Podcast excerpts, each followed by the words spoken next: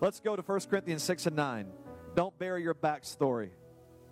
Don't bury your backstory. Everybody's got a backstory. Everybody's got some past. Everybody's got a story. I love to hear people's story. 1 Corinthians 6 and 9. Are you ready to go to the word of the Lord? All right. Thank you, Jesus. Let's do this. 1 Corinthians 6 and 9. The Apostle Paul said, Know you not that the unrighteous shall not inherit the kingdom of God? Be not deceived.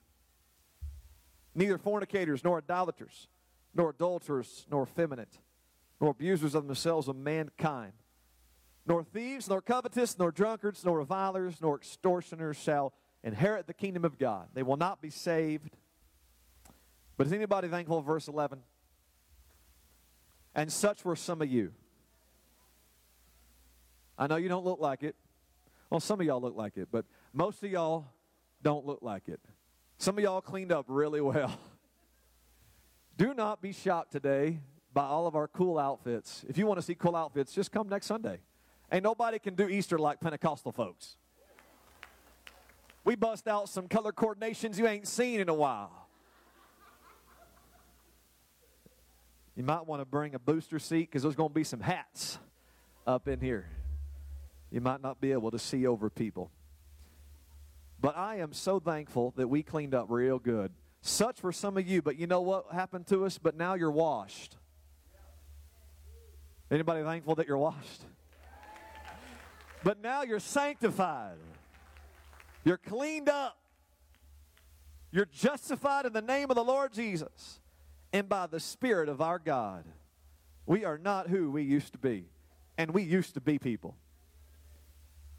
Now I, I know I know that it's tempting for us to act like that we have never done wrong, and we say stuff like everything's under the blood, but it still happened. Now God's forgotten it and washed it, but it's still who we used to be. Don't you ever forget who you used to be. You need to remember who you used to be. If there's not a used to be, you're you're not something's not right. If tomorrow you don't wake up and you're a different person, something's not right in your walk with God. There's always going to be a used to be with us. We're never going to be perfect. We're going to get up every day and make something else a little bit more like Jesus. Amen? Every day we wake up, we're going to be a little bit closer to the Lord, and there's going to be a little bit more blood washing away, a little bit more sin, things from my past, things I'm trying to overcome. This is the walk with Jesus that every day progresses forward. And I'm so thankful that my testimony is not over yet.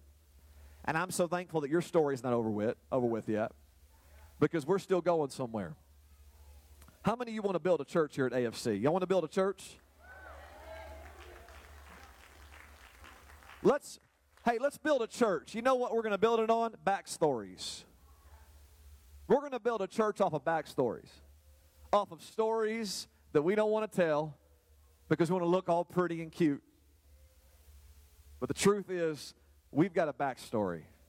And the backstory gives context to the current place we're at right now. This church has a backstory. This building has a backstory. Everything about us has a backstory that if you don't know the backstory, you don't see the glory of God in action. You truly don't know God until you know the backstory. Everybody say the backstory. In Jesus' name, you can be seated. Lord, help me today. Help us all today receive it. Listen to me. The church is the answer. The church is the answer for the lost world. The church is still the hope of the world. This church, this gathering right now, is the hope of a confused world. I'm going to try to slow down for you, Sister Sarah. Thank you for joining our team in Jesus' name. In nombre de Jesus. People are losing their faith in the church like never before. People are not necessarily losing their faith in Jesus because everybody knows Jesus. People don't want to go to church anymore. People want to have their own little walk with the Lord and they don't want to belong to a church. They don't want to have a pastor because that's a lot of work. There's a lot of drama. People don't mind saying they're Christian. People don't mind going to heaven. They just they're just getting a little confused about the church. They're losing their faith in the church because there's a vast difference and I hope you can say amen to this to be honest today in the Bible that you read and the Christians that you meet. One of the worst things the world could ever do is study the Bible. Because then they'll figure out that we're not exactly like the Bible that we profess to be. One of the scariest things is an atheist who knows the Bible. And oftentimes, the atheists do know their Bible. And that's why they're confused. Because they read their Bible and they met millions of Christians and they see us posting on Facebook and they read our tweets and they go to our churches and they read their Bible and then they read the saints and they read their Bible and they meet the saints and they don't understand what's wrong. Either Jesus is wrong, the Bible is wrong, or the believers are wrong. So we have a great generation that has come up in the last several decades that for the first time in American history, a generation is growing up disconnected from the church house. How many of you know lots of people who don't go to church? On Sunday, when we leave today and you go out to eat, you will see a lot of people. If you're dressed up, you will see a lot of people staring at you like you came from a funeral, a wedding, or a business deal. My family gets stared at on, in Austin, Texas, because we're the most dressed up people in the city on Austin uh, on Sundays in Austin. They don't have a clue what we're doing because most people don't go to church these days, especially around here. And why do they not go to church? They don't go to church because there's been a generation that's been raised to doubt church, to doubt what we're doing, to not believe in us. And we like to throw the blame off and say, but we're just human. That's a lie. We are blood bought, sanctified people of God, and we don't sin, and we live holy, and we live righteous, uh, and we've got to stop saying that we're a bunch of messed up, say folks. That's not true. You can't be a sinner and go to heaven. That doctrine is erroneous. That doctrine is slipping into churches all over America, all over the world. And if you're sitting here today and you're not right, you're not right with God, you're going to go to hell. It's the truth, y'all. You know it's the truth. If you're over the age of 50, you've heard it. Uh, you know it. Uh, you were raised hearing it. Uh, it's still the truth today. There's a disconnect, a massive disconnect between the Bible and the saints, Bible and the believers. People don't even know the stories in the Bible anymore. You, there is no debating the oneness because people aren't even Trinitarian. There used to be a day where we used to debate people because they would believe there were three gods, and we're like, no, no, no, there's one God. And now people are like, I don't even know if there is a God. There is no more debating the word because no one knows the word. When's the last time I talked to G- about Jesus to somebody and they wanted to quote scriptures with me? It's very rare to find people who even know the Bible anymore. That's where we're at right now in our nation. Some people wonder about us. They wonder if we preach and we teach, and we wonder, they wonder if it still works today. They hear us talking, but they wonder if it still works. We're not trying to convince believers to believe today, ladies and gentlemen. We're trying to convince doubters to believe. Doubters have heard the sales pitches of churches all over America, and the truth is, they want to see people live this life. That's the truth, y'all. We talk about how well, if they would read their Bibles, they read their Bibles. They don't believe it. It is not hard. There are Bibles all over this nation. There are Bibles all over the place. They're in the, the, the, the, shelf at the hotel. There's Bibles everywhere. The problem is not access to the Word. The problem is, is the validity of the Word. Who is living the Word? Who's living the Word? Here's what they want. Oh, y'all ready? Here's what they want. People today want to see people walk in the church dirty and walk out clean. People want to see people walk in sick and leave healed. You, you, want, you want to see somebody read their Bible? Let's live it out before them a, on a Sunday service. They don't believe the Bible. We, we all, that's an easy thing to say. Well, just go read your Bible, you'd have faith. No, they don't believe the Bible. They'll believe us. We have, they want to see people walk in empty and walk out filled. That's what people want to see. The power of the church will always be and has always been in the transformation of its membership. And when you and I change, people believe. All these cool videos this week of, of cool pastors, they look so cool. They've all been on weight loss programs. They've got straight teeth, pearly whites. They're all like, you should join our church this Sunday. Supermodel wives sitting up there like, oh, it's going to be great. Coffee. And all, um, all, these sponsored stuff's coming through my Facebook feed, and everybody's bragging about trying to get a crowd, trying to get a crowd. If one dead person came to life one time, you'd have a crowd next weekend.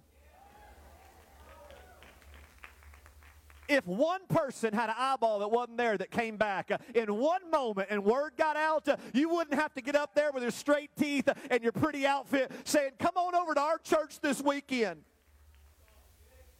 Guys, we just, we just have to be real. We just got to be the Word. We've got to manifest the Word of God.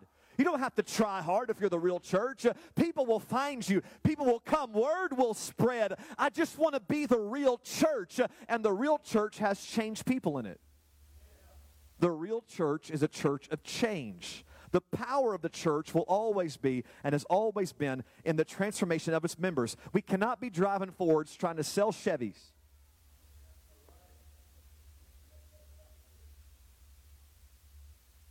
We are the evidence that will precede the investment. People want to come to church after they get to know us. And that's why we try to hurry and get them here before they get to know us. Hi, I'm Kurt. Would you like to come to church? Don't find out if I'm real. And they usually come before they know us. But do they come after they know us? That's the question. The question is will they come after six months of working with you? That's when you really get someone to come to church because you you are the credibility of the church. It's no wonder Amazing Grace was written so long ago. It was such a hit. I once was lost, but now I'm found. I once was blind, but now I see. Your freedom gives bound people hope. And I want to tell someone today who's filled with the Spirit in this place that you are the billboard on the highway. You are the pop up on the internet. You're the flyer on the wall, and you're the commercial on the TV. You are the advertising campaign for the world. Now, I know we don't want that. I know it would be cool if we could just let the pastor and pastor's wife be the advertising, but the truth is, people are going to hang out with you a whole lot more than they're going to hang out with us. We can't be everywhere at once.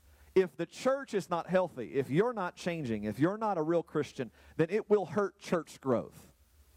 We will never be enough to grow this church if our leaders are not loyal and faithful, if our leaders are not holy and righteous, if our leaders don't walk in the Holy Ghost, if our membership does not walk in the Holy Ghost, have character of Christ, then we will not be a healthy, growing church. We will not reach this city because the hope of the world is in you right now. And I know you want to say, let's just pass the buck, let's just let somebody else deal with it, but it's not possible. You are the people that the world will judge to decide.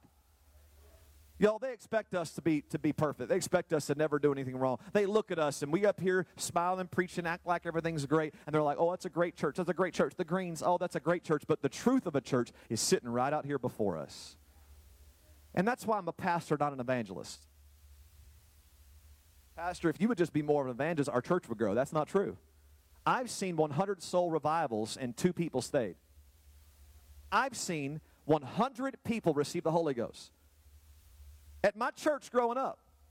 And two people stayed. I don't even know if they're still in church today. That was, they stayed back then. 2% success rate is not going to cut it. A preacher does not create revival. A preacher is not enough. Family units are the key dads, moms, husbands, and wives, people that live for God, people that serve God every day, just people like you, Christian people that live for God. You are the hope of the world. That's why I'm a pastor today, not an evangelist, and that's why you are my business. It, I'm not going to bypass the members of the church to reach the world. I'm not going to walk right past you with all your problems and situations and say, let me just ignore y'all because I'm done with y'all. Y'all are too difficult and I'm going to go to the world. That's not how this works. I have got to help you as members of the church be a changed person. Because when you are changed, people believe the Bible. Thank you. Amen. I agree with you. Let's let's say amen today. Let's clap. That's good. A church with no transformation has no appeal to a broken and bound world. The power of the church is not in what we tell the world about us. You should come to our church. We're powerful. They come to church, there's no power. You can't preach it and say it if it's not happening. We've got to become it. But it's rather in what the world knows about us. In 2 Corinthians 3 and 2, Paul called members of the Corinthian church epistles or letters and said that you are read and known of all men. Your life is a book.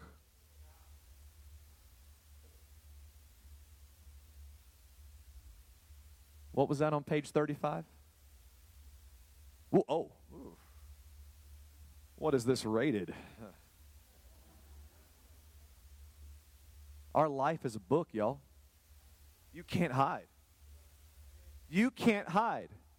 Your everyday life, your words, your fate, God help us, our facial expressions. I have the joy.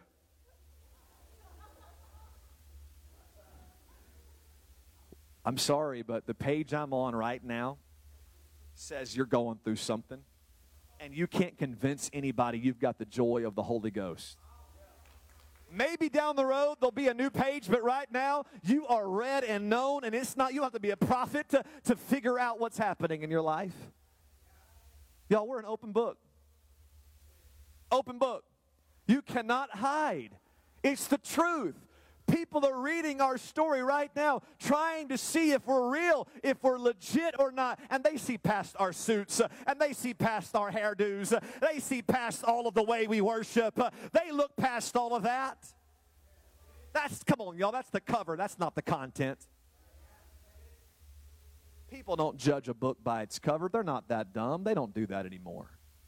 People open it up and they read it and they take a line out of it and they say, That's really who you are. And that's why Paul said, You are being read right now. Whether you like it or not, you're being read all over the world. Everyone you're around, you're being read. And you say stuff like, Don't judge me. We're not, we're reading you. There's a big difference in reading someone and judging someone. You are putting this out there. I'm not having to judge. I don't have to judge whether you're mad whenever you're mad. You're mad. I don't have to judge that because I read it. I read it. So we are living moving, breathing epistles. But guess what the good news is? Jesus is the author and the finisher of our faith. Take the pen out of your own hand and give it to Jesus so that he can finish you, so he can finish what he started, so he can finish what he began at camp meeting back in 1985. Did you take the pen out of the author's hand because he wants to fix? He wants to finish. He wants to edit your life. I'm so glad the Bible says he's the author and the finisher. But to some people, he's just the author, not the finisher. Look what God has done, but don't look at what God is no longer doing. Y'all, we got to have more than a testimony from, from 15 years ago. It's not enough, y'all. You know, there's a complaint right now in church that the good old days. No, there's no such thing as good old days. That's a sad way to talk about the church. There should be something happen today in this place uh, that lets us leave here to say, Our God is still on the throne. The Word of God is still real. Everything's fine. Something has to manifest in this service today so that we'll start to believe again. You can't just start, guys. We got to finish.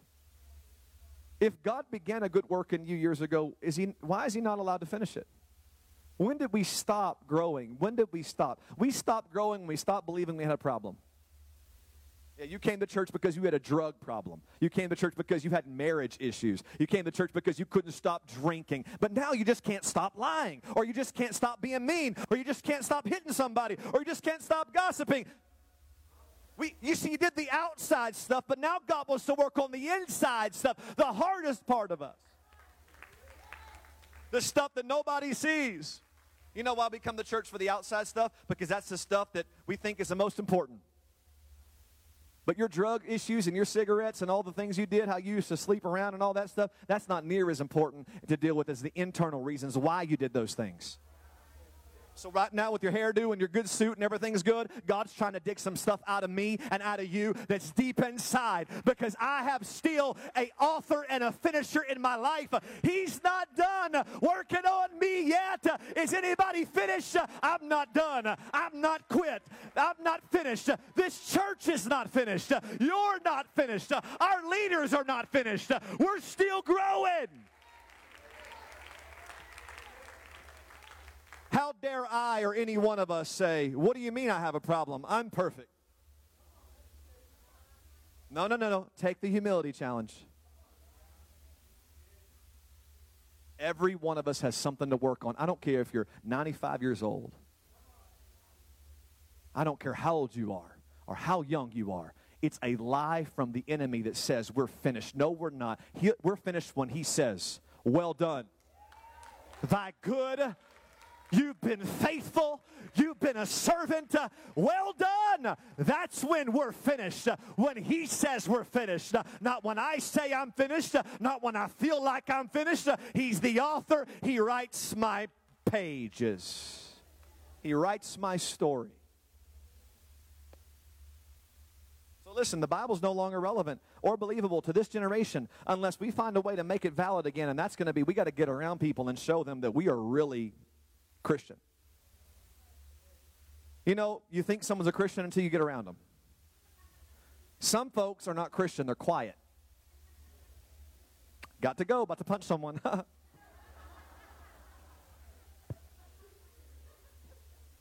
You're laughing because you know it's true. Some of y'all, y'all mad right now.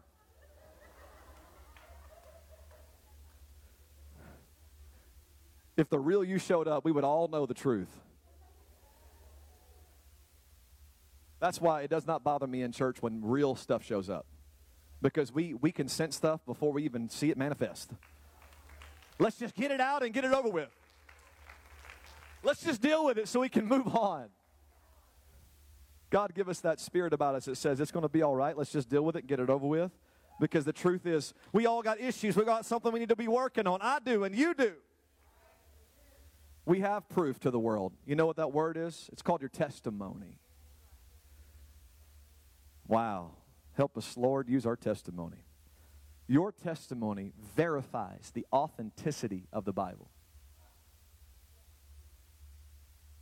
Show me the Bible's real. Watch me. I was once in sin. I'm no longer in sin. I'm forgiven now, like the Bible says. I'm healed, like the Bible says. I'm blessed, like the Bible says. My life is nothing like it used to be because I obey the Bible. The Bible works. Watch me live. Watch me love. Watch me serve. I am a testimony that God is alive, that the Word is real. And so are you. And so should we all be. The Bible is just no longer is no longer irrelevant when when what they read in the pages looks like your life before their eyes. Oh, that, that man just took a hit on his cheek and didn't fight back. That looks like Jesus. Yeah, this life is real, y'all. We can do this. Somebody say we can do this. Somebody say we can be this. Somebody say I'm not done. We can live this life. He would not have given this to us uh, if we could not do it. Uh, the devil is a liar. Somebody say it again. I'm not finished. We're still building. We're still growing. We're still working. We're not finished yet. We'll never be done. I want the world to see us working on us. Start saying this when you're around backslidden people God's working on me. Start saying this at the, at the job. Well, God sure is working on me. You know, we say to our friends at work, God needs to work on you. How many people you won to God so far doing it that way? But you know, the best thing you can say is, God's still working on me. Last, well, we had service yesterday. It was so good. Uh, you don't understand the things I've been through that God's brought me out of. But I went and prayed on Sunday, and I went down to the altar, and when I got done praying, I felt the joy of the Holy Ghost. I felt peace uh, come over me. I just going to testify that it's real. It's real. It's real. And God is still working on me. This is how we're going to reach the world. I, I truly believe it is completely my fault when my friends don't believe the Bible is real. So help us, Lord. Help us. Now let's talk about the backstory. You know what every effective testimony has to have for it to be effective? It has to have a backstory. It has to have something dirty. Everybody say dirty. If it was like, yeah, so when I was raised, I came out of the womb speaking in tongues, and there was angels, and uh, I never made a mistake or anything. I changed my own diapers. It was really amazing experience. Um, and then I became a preacher. I'm a pastor today. Hi, I'm Pastor Green. Just wanted to let you know I can't relate.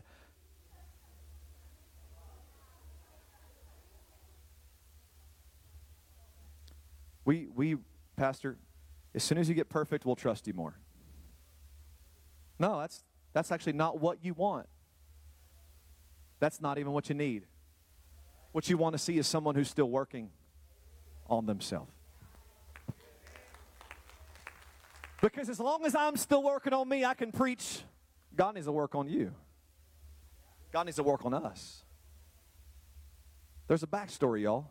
That's the story before the story. That's the backstory. The bad news that makes the good news good. Uh huh. It's called relevance. It gives the story the pop. It's where your tears start to sh- come down your eyes when you realize what used to be and what it is now. There has to be a backstory for the testimony to work. And we are the best at covering up the backstory. We are the best at moving on. You're truly healed from something when you can talk about it and not be mad anymore. You know what I think it is? I think we've buried our backstories because we're not over it yet. But I can talk about some stuff that I've been through. You know why? Because I'm over it. There's some people's names I can mention now because I've forgiven them, I love them, and I'm over it. But we keep things buried, and they cannot become a testimony until they're resurrected. And we've got to understand that there are some backstories in your life that you keep buried because you don't want to dig them up and let God get any glory out of them. But we cannot keep our backstories quiet anymore because our backstory gives our testimony complete relevance. It's kind of like, like Jesus is God. We all, we all believe that, right? Jesus is God. Okay. He healed people, right? Everybody believe in that? Did some really awesome things. He cast out demons, right? Isn't that amazing? He cast out demons. Uh, he came out of the grave alive. We're going to talk about that probably next weekend. But the problem is, he's from Nazareth. Everybody heard of Nazareth? Yeah, it's a cool town. Didn't even have a Chick fil A, or Starbucks, or Hobby Lobby. Moment of silence. His dad was Joseph because Joseph's a really unique name. Not common at all. What did your dad do? Oh, he's a carpenter. He's, he built stuff like everybody else in Nazareth. Common name, common trade, common home. Big God. Here's how they said it back then. This was kind of like a little roast they did back in the day. Can anything good come out of Nazareth? Those were fighting words back in Jesus' time. That's like, can anything good come out of Bastrop? Hey, y'all, that's that, I'm offended by that. I came out of Bastrop this morning to get here. But those are like fighting words back in the days. Like, okay, look, I see the miracles and healings and all that, but can anything good? He's from Nazareth. His dad's Joseph. You know, Joseph's the guy that the guy that always would trip on, the rock in the front yard. his dad is a normal guy. Their donkey wouldn't even listen when I was growing up.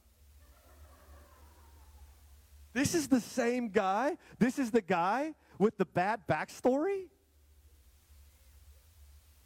It's what makes it so cool that he was born in a manger. You think that the story of Jesus is all about angels and resurrection, but there had to be a death. There had to be difficulty. There had to be suffering. There had to be pain. There had to be something that didn't work to make the testimony great. Even Jesus had a past. And it was hard for people to believe because when you look at the backstory, are you serious? This is the same guy that made all the mistakes. This is the same person who's been on their third marriage. This is the same one who's been hooked on drugs for years. The same one that can't keep a job. This is the same one that doesn't have any friends. This is the same one that grew up a loser and nothing's going good for him. This is the same one in church. Yes, the same one.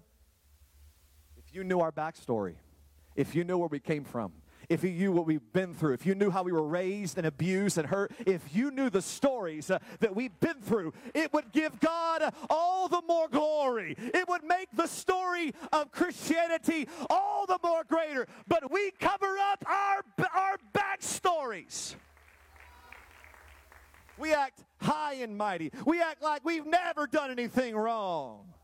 We act like it's under the blood 30 years ago, like you didn't make a mistake last week.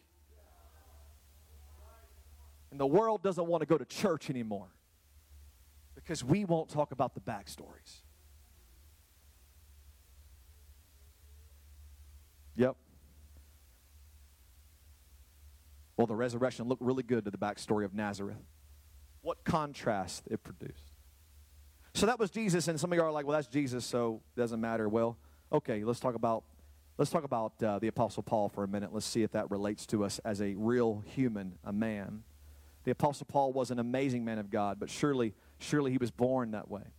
Surely it was handed to him. No, let's read his own testimony that he gave to Timothy in the Word of God. The guy that he was mentoring, he told his own testimony. This great man of God, this apostle, told to his guy he was mentoring, his protege, he told him his testimony in 1 Timothy 1 and 12 in his opening remarks to this letter. He said, And I thank Christ Jesus our Lord, who hath enabled me, for that he had counted me faithful, putting me into the ministry, who was before a blasphemer. It's the only unforgivable sin. Might want to study your Bible a little bit more for you go around saying that. And a persecutor. And injurious he wanted to use me in ministry. Blasphemer. He wanted to use me. What? Why you, Paul? You blasphemer. Get out of here with your ministry. We don't trust you. What? You, you you're a persecutor? You're injurious. You would hurt people. But look, but I obtained mercy because I did it ignorantly. Everybody say ignorantly in unbelief. And the grace of our Lord was exceeding abundant with faith and love which is in Christ Jesus. This is a faithful saying, verse 15, and worthy of all acceptation that Christ Jesus came into the world to save sinners, of whom I, the apostle, am chief. Uh, this is the apostle Paul standing in his pulpit at church saying, Guess who the worst sinner is in the church? Me. How do you grow a church? Maybe be real, honest, maybe be confessional. Maybe let everybody know that you you weren't always like this. That it hasn't been easy for you, that you've made mistakes.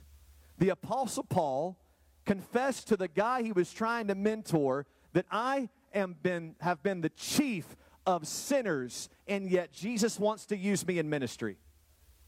Why? Howbeit for this cause, verse 16, I obtained mercy. Why?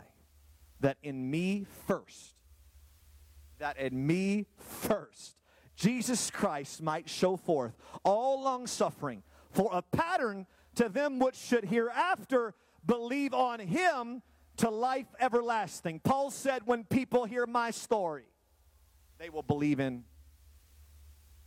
him. They won't believe in me because my story is so dirty, my story is so messed up that when you get done hearing my story, you won't think anything great about me, but you will think everything about him. When you testify right about your backstory, the preacher does not get more popular, but Jesus does. The church does. The church grows. The church grows. Tell your story. I love all of it. Let me break it down for you close today. Jesus chose a previous blaspheming Christian killer to be in the ministry because, yes, he killed Christians, what's the worst thing you've done? Let that just settle in right here. Let's, let's get some guilt and condemnation out of this house right now, can we? What's the worst thing you've done? Have you killed a Christian this week? If you have, how many? This guy did it for a living. He did it in the name of God. He did it as a religion. He killed Christians, y'all. So I don't want to hear or feel that spirit that says I've gone too far. We reject that spirit in this place right now that says, I've made too many mistakes. But you don't understand, Pastor? I don't have to understand. Paul was the chief uh, sinner, and he said, it happened to me so that you would believe in him? God wants to save the worst of us to get the rest of us.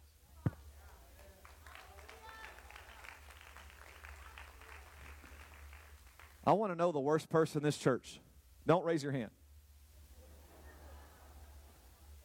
Because there's probably somebody worse. If you can raise your hand, you're probably not the one. I want to know who you are, though. Here's why we're going to get you saved. I'm not scared of you one bit. Uh, I don't care what you've done. I don't care who you've killed. I don't care what you've been through. I'm telling you, there's a pattern set in the Word of God, and you don't scare me. You don't scare God, and you're going to be saved in the name of Jesus. You're going to walk on streets of gold one day. You're going to be right with God, and it's going to tell everybody else in the church that there is a God in heaven, and we will believe in Him. We will believe in Jesus. Jesus when we get to that place with your conversion. We got to stop being afraid of problems in the church. It's a setup for God to be believed on. You got to quit being afraid of the worst among us because God wants to save the worst among us. Don't be afraid one bit when you find out there's a devil in the church because he wants to convert that devil and use him for the kingdom of God. Listen, y'all, I'm no quitter. Bring me somebody tough. Bring me a challenge. Let's do this thing.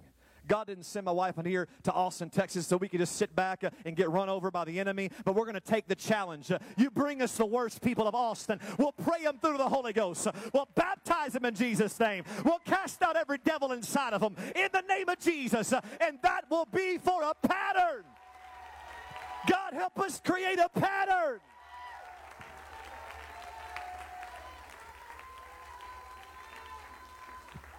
Listen to me right now in the Holy Ghost. Some of you are hard to get saved. But when it happens, watch revival break out in this city. Some of you we pray for, and we don't even know if you're barely budging. But we will not quit. We will not give up on you. You'll have to quit on us. You tell us when you want to go. You tell us when you're done because we're not leaving. We're not going to quit. We're going to work. We're going to restore. We're going to fast. We're going to pray because God wants to use you and all your backstory for a testimony. I don't care what challenge we're going through right now in this church, we're going to overcome the challenge because there needs to be a testimony rise up out of it. If we never had an issue, there'd be, never be any glory that goes to God. If there was never a battle, there'd never be any glory that goes to God. If there was never a sickness, there'd never be any glory that goes to God. Nobody would ever believe us if we were perfect. Enough hiding. I'm not afraid of our sins. I am not afraid of our flaws. We've got an answer for all of it. I've got a solution for every one of our problems in this place today. His name is Jesus. I'm not afraid. Come out from among them. Be separate. Expose yourself. Get right with God. And let God use your backstories. Oh, God, help me, Jesus. Help us today, Lord.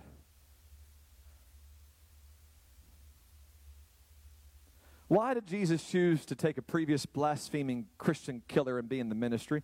Why? He said, I didn't even know what I was doing. I was just being stupid. Anybody ever just done something dumb for like 30 years?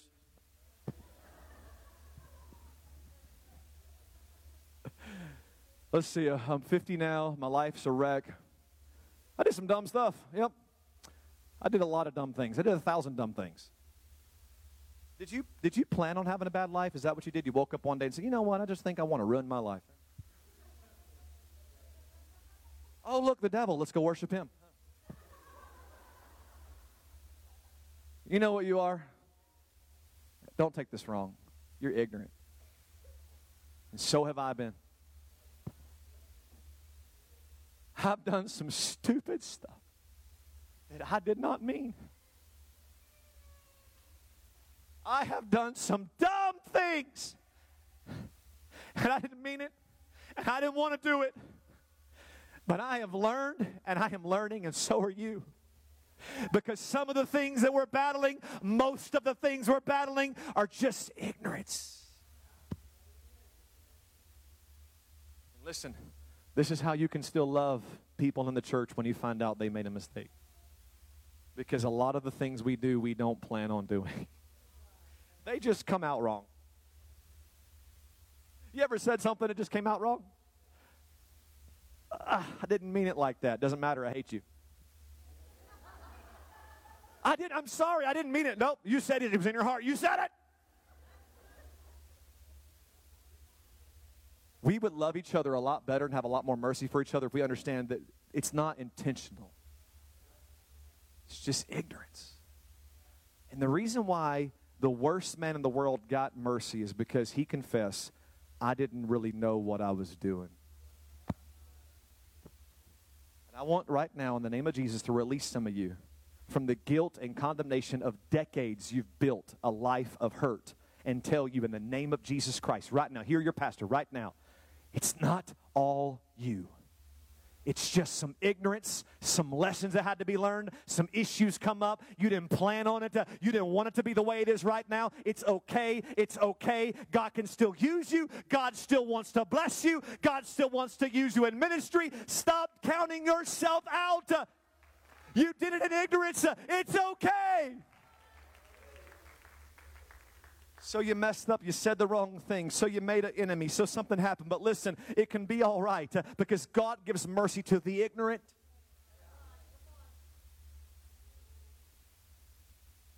How do you kill a Christian and say, "Oops, I didn't I didn't know." Because you can be that messed up.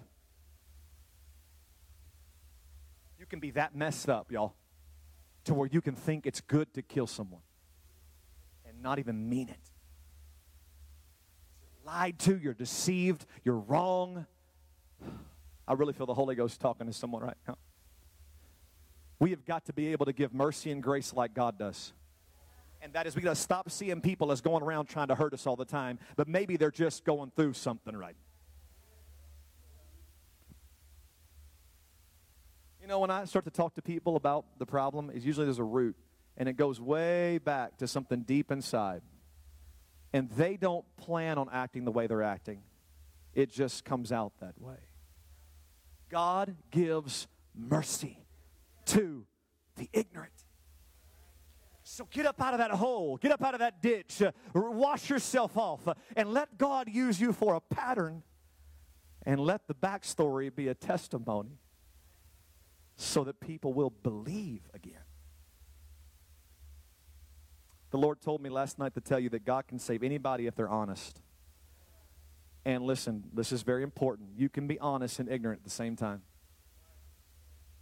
You can be honest and ignorant at the same time. You can be an honest person and honestly be wrong. And that's why we still love you.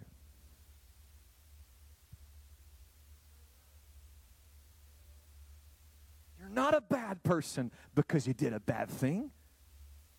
No, I believe you honestly thought that was the right thing to do at the time. But since then, you've learned, because now you're not ignorant, that that wasn't the best thing to do back then.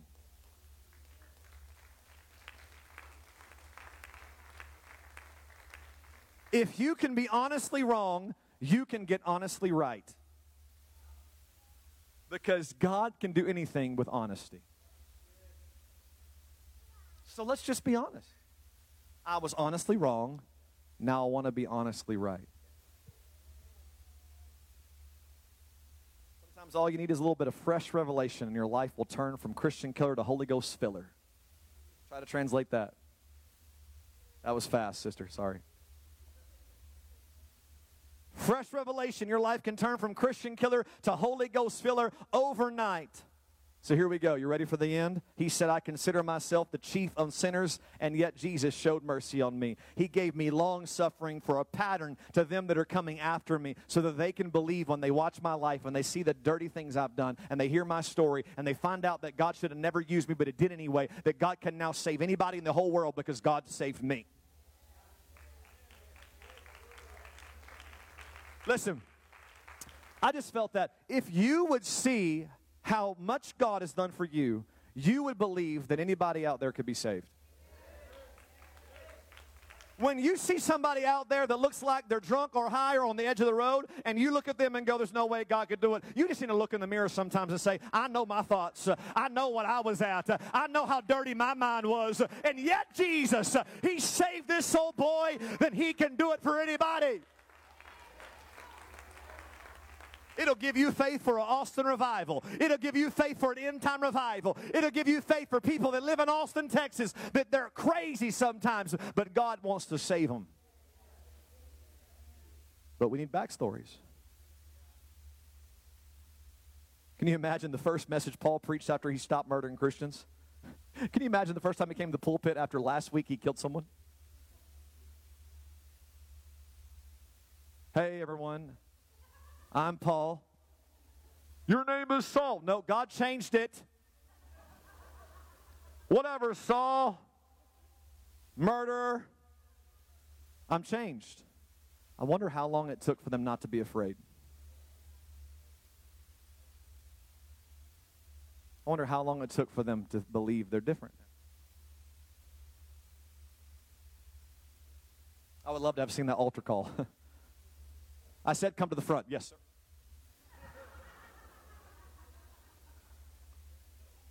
My mind just works like that. You see, you would love the Bible if you would find comedy in it. Some of y'all don't like the Bible because you don't you don't believe it's real people. Like real people. I just imagine his first sermon when he got up and he was like, Now I want you all to come to the altar and there just they ran. yes, but whatever you say, Saul, Paul, Saul, Paul. Talk about the fear of God coming into him. I love our church. This is really my heart today. Let me let me give you this.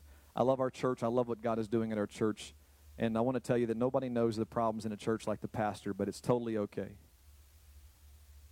Because the Lord has been speaking to me about potential of problems being an incredible backstory for the future revival that God is going to build at AFC. I have been praying recently, God, should we not have trouble to grow the church? And the Lord said, No, you need trouble. And I got really confused because I thought I was supposed to go put out all the fires to make sure that we had revival. And the Lord this week spoke to me and said, I'm going to use every problem to prove to the world that I can fix them.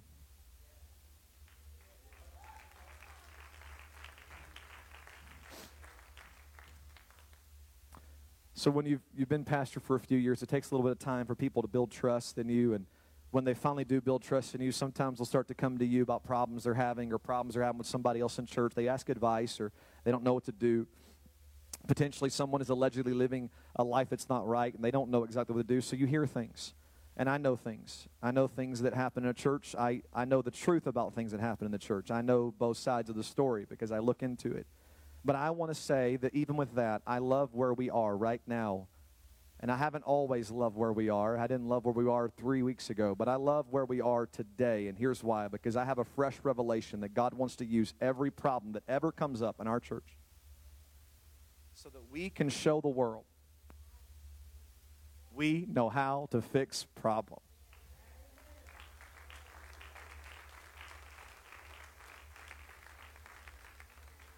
I confess today that we got a little bit of drama, like all churches. But we got some really honest drama. Just sometimes it's just some ignorant stuff that happens. Don't mean it, it just happens. It's not vindictive, it's not trying to attack, it's not trying to hurt somebody, it's just flesh. It's just dumb decisions. It happens, it hurts people, and we got to get up, we got to make it right, we got to apologize. It's not evil. There's no evil at AFC as far as I know. There's nothing demonic that's happening. There's no demonic undercurrent that we're causing. Of course, the enemy's trying to, to stop us. I agree with that. It's simply honest mistakes, miscommunications, something that happened years ago and it's festered up for a while and built up. And that's part of having a church and a church family. We're close to each other. It's going to happen, and it's happening throughout the church. It will always happen. But when I pray about it, I feel something in my spirit say, I'm going to use this, I'm going to use this, I'm going to use this. Fear not. watch me work it out. watch me make you stronger. Watch me bring everybody together. Watch the friendships grow. Watch the unity come. When I pray about this, I feel God say, Don't you worry about it one bit. Because until our church, until the church can learn how to problem solve, we will never have a revival.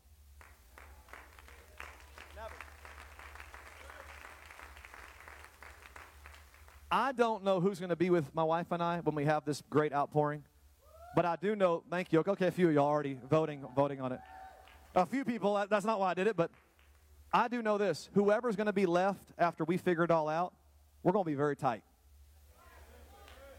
We're going to be very close, and it's going to happen at AFC.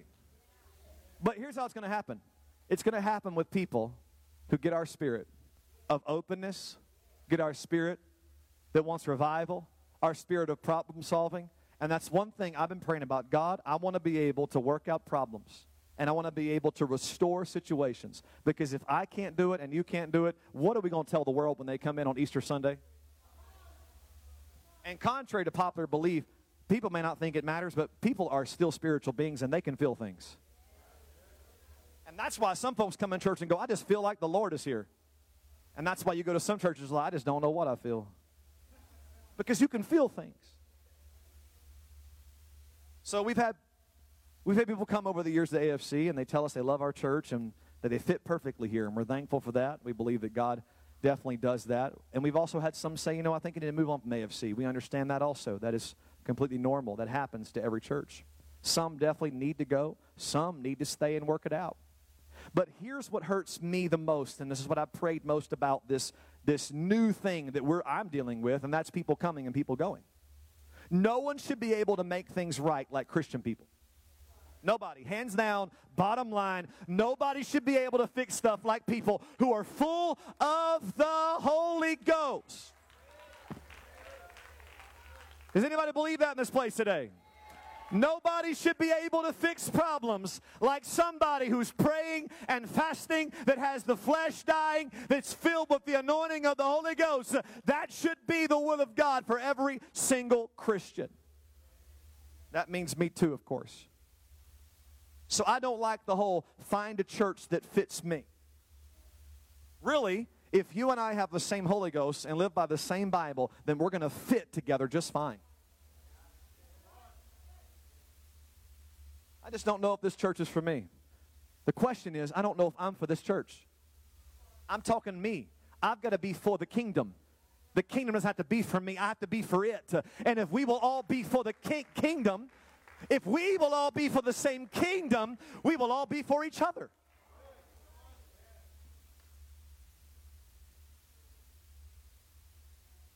The problem is when one of us doesn't have the same Holy Ghost or live by the same Bible, now, we got ourselves a mess at AFC. Because if I got more Holy Ghost than you, then I'm going to be trying to do things right and you're going to be mad at me. If you don't believe the Bible and I do, we're going to have a problem, or vice versa. If you're living by the Word of God and I don't know the Scripture, we're going to have ourselves a battle. Because if we're not in the unity of the Spirit and the unity of the Word, we will not have healing in our church. So the reason why things don't fit is because we don't all submit to the same Word and same Spirit.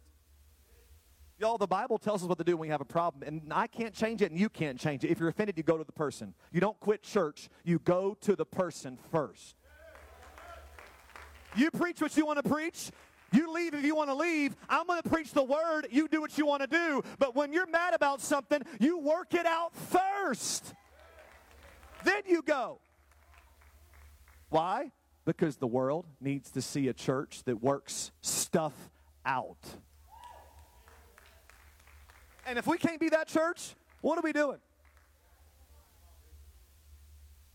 That's why we have to prioritize our health between me and you and you and each other. Because if we can't be right and holy and we can't love each other, then there's no way people will know that we're the disciples of Jesus if we don't love each other.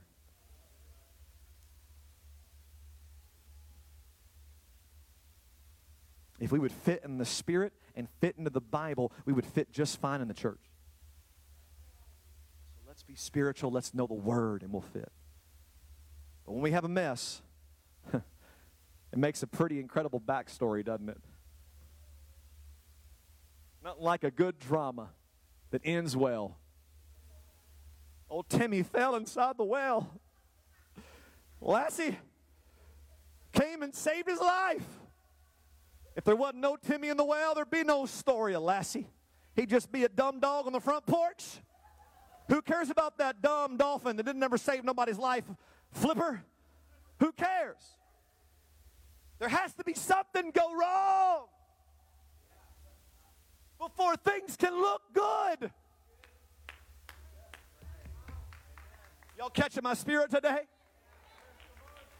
I'm trying to hurry. I'm trying to hurry. The Holy Ghost has me here just staying, hovering right here. Listen to me. I can't wait in five years to tell people what we went through. They're going to be looking at like probably a new building or probably 300 people. They're going to be like, wow, Pastor Green, this is amazing. I'm like, hey, it wasn't always amazing. See, me and that person, we used to fight. Me and them, whoo, man. I'm sorry, I didn't mean to point over there, Sister Caroline. That was an accident. I didn't even see you over there, sister, wearing red again. My Lord. Some people. I can't wait in five years from now. Whenever we look back at what we did at AFC and people start clapping their hands saying, wow, what a church was built. And I'll say, but you don't know the backstory. I'm going to tell them it hadn't been easy. I'm going to tell them, you know what? There were some battles and there were some fights and some folks got mad, but God blessed it and God worked and we forgave and we loved. I can't wait to build another building one day. We got 400 people here, and we'd be like, but you don't understand the way it was back in 2022. You don't even know what it was like back in those days. We didn't even know what was happening in those days. Had it not been for Jesus to save us uh, and give us mercy when we were ignorant uh, and made mistakes. I'll be like, yeah, we just came out of COVID. There were some tough times. Folks were hurting bad. But somehow, by the mercies of God, we rallied in revival and we loved each other through the storm. And let me tell you who will not like AFC as we go forward people who like to bury the backstory and just move on Come on, move on. No, move on. You won't like this church. Because this church is not called to cover and hide things up. You might want to look into another church where everybody just looks pretty and just has dead church and just like, oh, but the anointing flows through openness. The anointing, the what you feel right now, this openness, uh, God wants to break into this house right now and give somebody the Holy Ghost. Uh, we want openness, uh, transparency, like the Apostle Paul. That we haven't all done it all right, but by the mercy of God, he gets the glory and the credit for everything. Can we stop hiding and covering up our backstories? I refuse to hide my battles from a world that is doubting the validity of Jesus Christ. I want to tell them what I've been through so that they'll believe again. Before I, I wrap it up, I just want to say something real quick. I want to say, I'm thankful that our children are not completely sheltered from drama. Because I want my daughters to learn how to say, I'm sorry to my brothers and my sisters. We're all trying to protect our kids all the time, and the truth is, these, th- these kind of issues and drama that happen in our lives can be wonderful learning experiences for our children. And I want my kids to watch me as the pastor sometimes say, I'm sorry I was wrong. Not everything happening in the kingdom is going to destroy us, but it's an opportunity for God to work and build his church. And so I want our kids to know you're going to see things sometimes, hear things sometimes, and us adults, sometimes we don't always play Monopoly together. I don't know how to say it like a kid's pastor, but sometimes we fall down and twister, okay? Sometimes the stuffed animal pops. I don't, I'm trying to find a way to say it But I want the kids to know that when you're a part of a church family, it's like a family. And sometimes there's disagreements and sometimes things happen. But listen, this is what you're going to learn at AFC. You're going to learn how to apologize, humble yourself, confess your faults, love each other again, and we're going to protect our kids from abuse by teaching them how to respond to pain. I don't ever want to teach my kids to run from their problems. And in our home, if I ever find out that my kids are offended at anything, we will tell them we're having a meeting and you're going to get things right right now. You are not going to hold that in. That's what we're going to do from now on. We're going to make sure that we teach our family and our family does it the right way, that we say we don't hold stuff in in our family.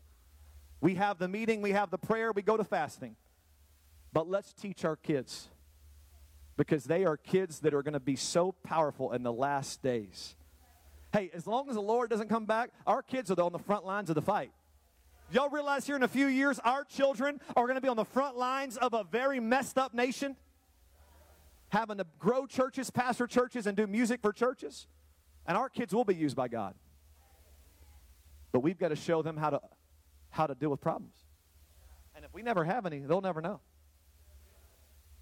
They can't carry the weight of it because one day they'll just leave. They'll, they'll leave. They'll leave church. Y'all, problems happen in church, and our kids have got to see us work it out.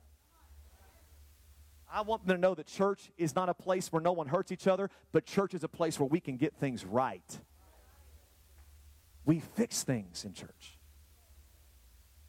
I've got to close. I don't have time today, but the Lord wanted me to share my testimony. I'll do that sometime. It will take a long time. But I do want to share it. Because I thought because I wasn't hooked on drugs and didn't do some things other people did that I don't have a great testimony. But when I begin to think about what God has done for me and how many which ways I could have gone, I can't help but confess that the Lord, the Lord has saved me and given me mercy in my greatest years of ignorance. I haven't always been up here preaching. I've had some very tough times, dark times, that God had to give me mercy. And I want to share that one day, but I can't today. But I just wanted that spirit to get in our church right now that we've got backstories and it's okay. And I'm not afraid one bit of any of you and your drama and your pain and what you're going through. I'm not scared one bit of what you're facing because God is going to use it and people will believe again. And your family and backslidden friends are going to believe again and they're going to come fill this church up. You know why? Because you're going to go tell them that your church is a safe place where things are worked on, things are healed, things are fixed.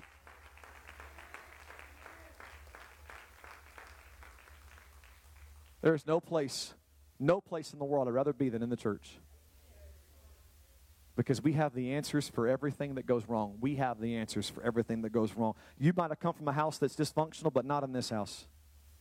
In your house, you may hold grudges and fight for 10 years and you throw turkey at each other at Thanksgiving, but we're not doing that at our house. At this house, we're going to bow a knee. At this house, we're going to be submitted to each other. At this house, we're going to forgive each other. At this house, we're going to talk and have coffee and we're going to work it out. Because, because this is the church of change. Nobody can change like Christians. Nobody can die on a cross like us. Nobody can forgive like we can. God, help us resurrect the backstory and help us get more backstories so that we can have a testimony for the world.